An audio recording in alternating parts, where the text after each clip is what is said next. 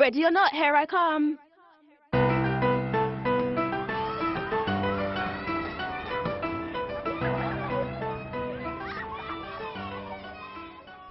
Hi, welcome to Care to Listen. Care to Listen is a series of podcasts made by care-experienced children and young people in the U K. We are travelling across the U K talking to care leavers, experts and activists in the field of childcare who are fighting for better services, rights, equality and understanding. We're in London interviewing the rapper, artist, designer, illustrator and care activist Rick Flo. Hi, welcome Rick Flo. Um, thanks for coming to talk to us today. It's a pleasure to meet you. It's great to meet you. Do you want to start by telling us who you are and what you do, Rick? To cut long story short, who am I? I'm Rick Flo. I, um, yeah, I'm a rapper. Uh, I would like to say in the most simplest words, I'm a creative. Um, which means I just like love to use creativity to just understand life and move forward. I think we're all innately creative. It, it's just that when you become an adult, uh, logic and conditioning gets in the way. That's another story. I was fostered in Bournemouth. Um, originally I was in London, um, and I went through about five, six different carers. And through art, uh, I found my home, let's say. Can you tell us about your life before you actually went into care? I lived in Hackney, East London. Um, I went to school at Kingsmead Primary School. I will talk about my mum. I just, I just, I just have to do it in a way that I'm mindful. I, um, yeah, I was in school, and you know, one day she was like, "Hey, do you want to live in another part of London or Bournemouth?" Me being like seven years old, I don't really know what the difference is. All I know is that London's McDonald's and uh, school and uh, the market and a bit of church, and Bournemouth sounds like a new place. So I was like, "Yeah, Bournemouth." And then a week later, I'm on a train going to Bournemouth. Obviously life changed in a big way, and uh, I've been trying to understand it ever since. But um, I would say when I tried to understand it, um, my mum, she uh, I think she came to England in the eighties, and um, she was a part of a um, church. As a as a Nigerian, come to the uh, you know you could say promised land, or come to the come for a better life, or better life for the children, which is an honourable thing. So she wants to work as much as possible and give her children to carers. So that's how it sort of started, and I don't even know how social services regulated it. All I know is that it went from being with racist carers to social services saying like, okay, this doesn't seem right, and when you go back to your mum's, as much as your mum's lovely, she's not with you for the six weeks holiday. You're just in a flat by yourself watching W W F and watching cars go past, and you're being neglected basically. So it's like, hmm, I think you need to be in a better situation. So, correct me if I'm wrong, you still had contact with your mum when you were in foster care? Well, at first it was whenever she wanted, but then when social services actually had more authority than my mum, it was regulated, you could say. And like she she could call me or call through the carers, but sometimes it just didn't. So it didn't did work. This create a tension between you and your family and your foster carers? Uh, mm, I mean, on the most part, I would say it didn't, because of the way they handled it, and it was around the time when mobile phones were getting cool. So I got a Nokia thirty-two ten or something, which is a brick phone to you guys, but it was um, you you it's, it's, you could question this actually, because I think it's quite interesting. Before, they my mum would have to go through the home phone, and that's their home phone. But when when she goes through my mobile, it's like she can talk to me whenever she wants. So that's interesting. But I think by that time I was a teenager, and I got my phone through Pokemon cards. Just once, just so you know, I sold a load of Pokemon cards, bought my first phone. I was very happy. What did you feel when you first arrived to your the first placement, like when you first got into the whole subject of fostering and care home? I got a song called The Prologue that pretty much in a raw way it basically says how I felt. I was I was a quiet person, so I didn't externalize my feelings a lot, so I didn't really say much. I just like, okay, I don't know how long this is for, but I'm just going to ride it through. Um, you said that you went through five foster placements, right? Mm. What makes your fifth foster placement different to the other four? Perseverance, I would say. But to be more um, logical, you could say, there was two carers, mum and a dad, that shared the role. In the fifth one? In the fifth one. Whereas pre... I think cause having the father figure, the fifth carers, they could handle the load of me being annoying between them. So, it, yeah, it, it it it just worked. So I. So what did you find most challenging about living in foster care? Trust, um, the idea of love at first, staying around your friend's house. Race wasn't necessarily an issue at first. I can't really fathom, remember me thinking too much about race at eight. I think there was just a lot going through my mind. Just, okay, this is a new area. These people seem nice, but do I can I trust them? I just I do I don't like. Oh yeah, you're white. As there's full blown arguments, and I'm just playing on the S N E S or playing on my Game Boy, playing Tetris, and I get like the N-word and black bastard, and but when when these things were said to me, I was like, oh, okay.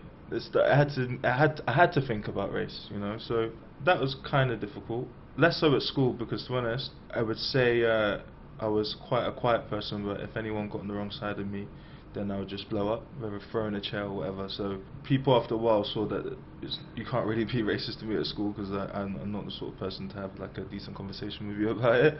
So uh, yeah, that was interesting. Um, and then I guess the bigger the bigger thing that I, I, I home into, I guess, when I talk about care is the transition from being in care where you feel stable to being independent. I think it's a very difficult time across the board from what I've learned.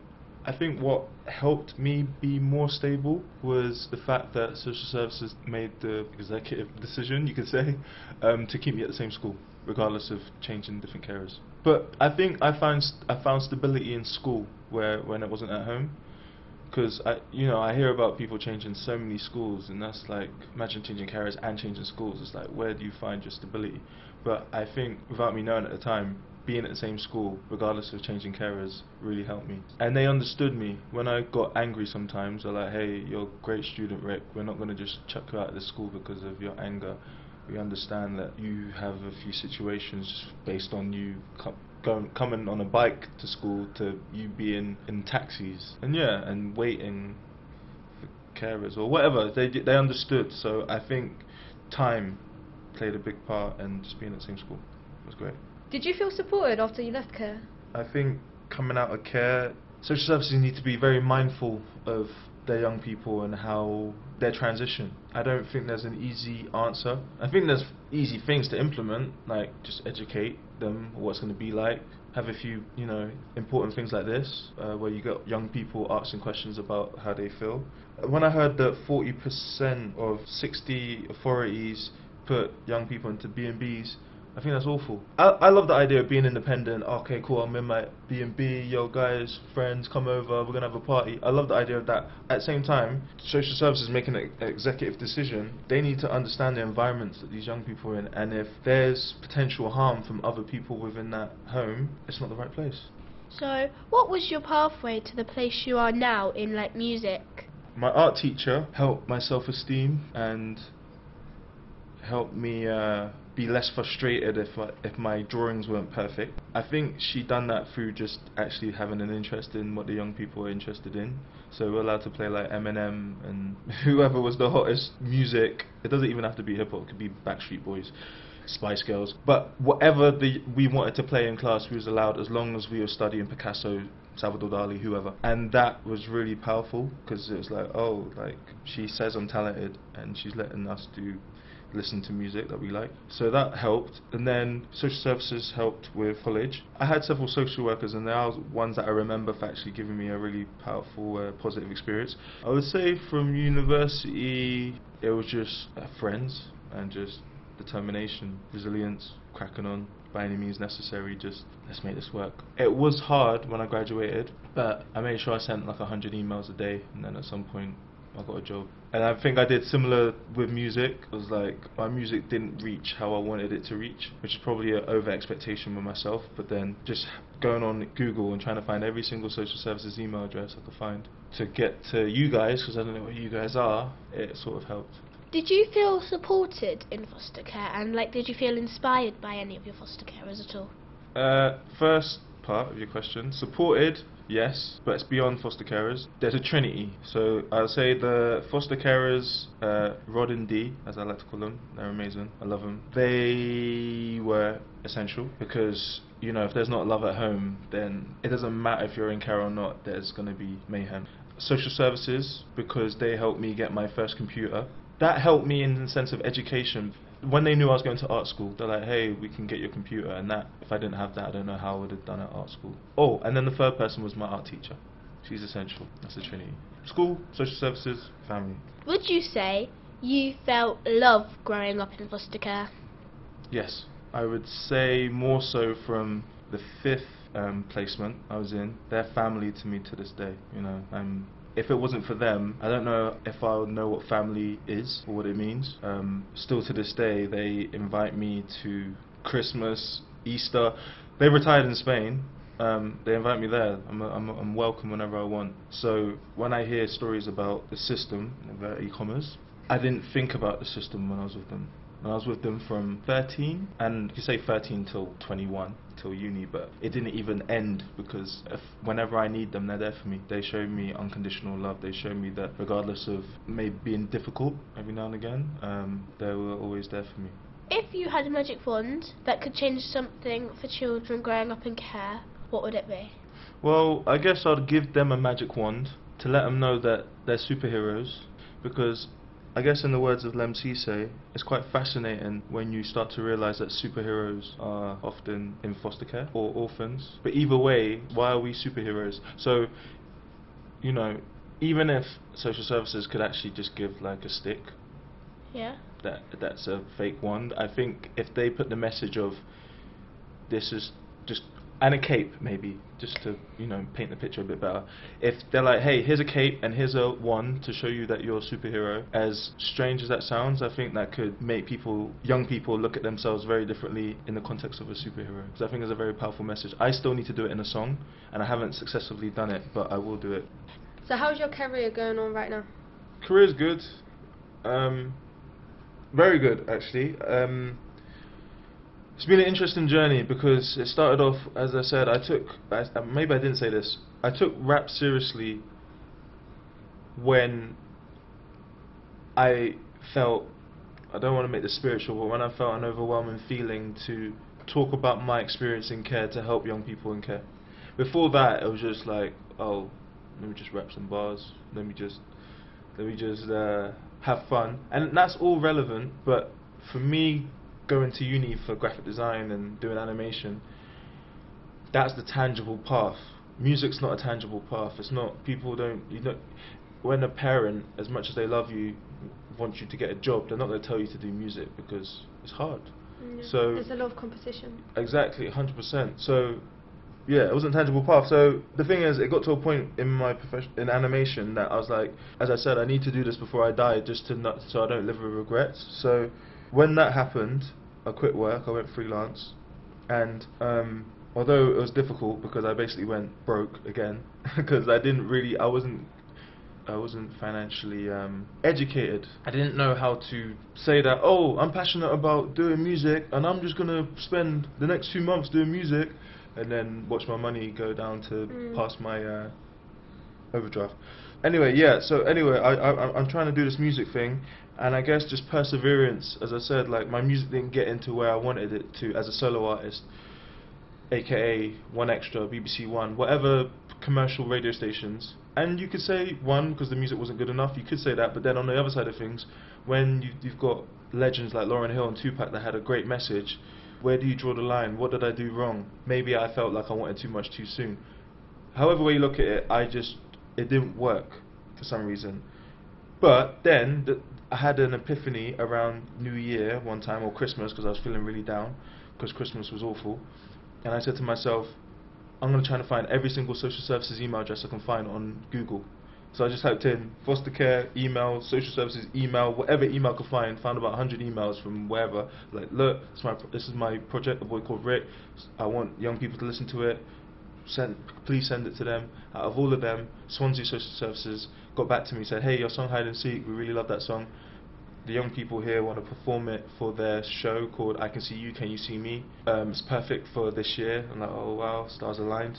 Um, after that, they said, hey, can you help our young people write their songs? That was a powerful experience, and that made me realise, it reaffirmed to me that this weird epiphany, spiritual thing that came over me, it was actually... a sign? Yeah, it was a sign. It was. It reaffirmed that this is actually powerful. And then I guess in the last three years, I've started to understand what's the best way to do a workshop for young people. Because I'll be honest, it was only up until a, six months ago I feel that I feel comfortable fully with doing workshops with young people. Before, I was very hot and cold. I was very like, mm, I'll do it here, I don't want to do it here. I do a talk here, I don't want to do it here. And it was because I wasn't, I had, I felt like I had imposter syndrome. Imposter syndrome basically means you've got a little voice in your head no. that's saying that you shouldn't do something when you're fully qualified to do it. What was your first time when you heard that instrumental and then you started putting the lyric together? Like, when was that? What got me into rapping? I don't know, I think I was about ten. Was that when you was in foster care? Yeah. Uh, I would say my football manager bought me a Will Smith Getting Jiggy With It tape. That shows my age. This is what I mean about, actually, when it comes to positive experiences, beyond care, little things like that are powerful, because he gave me that tape, I put it in my tape player, I kept on listening to it over and over until I learnt the words, until we had music class and we had like a keyboard, we can put like automatic tempos, yeah. and I just started rapping Will Smith on these automatic tempos. I was like, oh, you're so cool. And then I did talent shows in school, doing like Eminem or whoever, and like, oh, you're so cool, and I won the talent show. And I think all these little things, and especially the catalyst of that football manager taking an interest beyond football to give me a tape, um, give me a gift, um, I think that really, although I didn't really know at the time, that really got me into rapping. And then obviously rap is kind of cool to youth, to the youth, so that got me into it. But then, as I said, the transition of knowing my place within rap, that's when it really become powerful. And Jungle Brown are amazing. Like, our journey's been amazing. I didn't really explain Jungle Brown, but basically after the solo album, we got a studio together. All friends from Bournemouth came to London for uni or or music, and then we just we didn't necessarily think we were gonna make it. We just threw a free track, free E P out onto the internet. S B T V got in contact, and the ball started rolling from there. So, do you think you could finish our chat with a section of one of your raps? It's amazing to know what I create is resonating with young kids caught up in a similar mix, connecting firsthand. I travel the land, jamming with bands, inspirational energy to run tracks. Now I can't hold back or lose slack. I know what I represent, I've seen the impact. Each one, teach one, you gotta give back, cause you never know how you can change your life with the words you rap. Uh, a role model, I never could imagine that. I just wanted to rap raps inspired by boom bap and all the M Cs that come with it. Find my philosophy in this hip hop we live in, encapsulated in my spirit, vivid imagination, flipping adversities into animation. I'm not a product of my past, projecting free thoughts, not living behind bars. So be what you wanna be, do what you wanna do. Uh, yeah, you need to be what you wanna be, do what you wanna do. Uh, don't let the past cripple you. Be what you wanna be, do what you wanna do. Mm. Mm, you need to be what you want to be, do what you want to do. Wow. Um, lovely to meet you, Rick Flo, and the best of luck for all of us at Five Rivers. Thank you. Thank you for listening to the Five Rivers Care Television podcast. This podcast has been produced by the members of the Democratic Group, representing the views of people from Five Rivers Childcare Limited. Music by Rick Flo. Track Hide and Seek, courtesy of Rick Flo.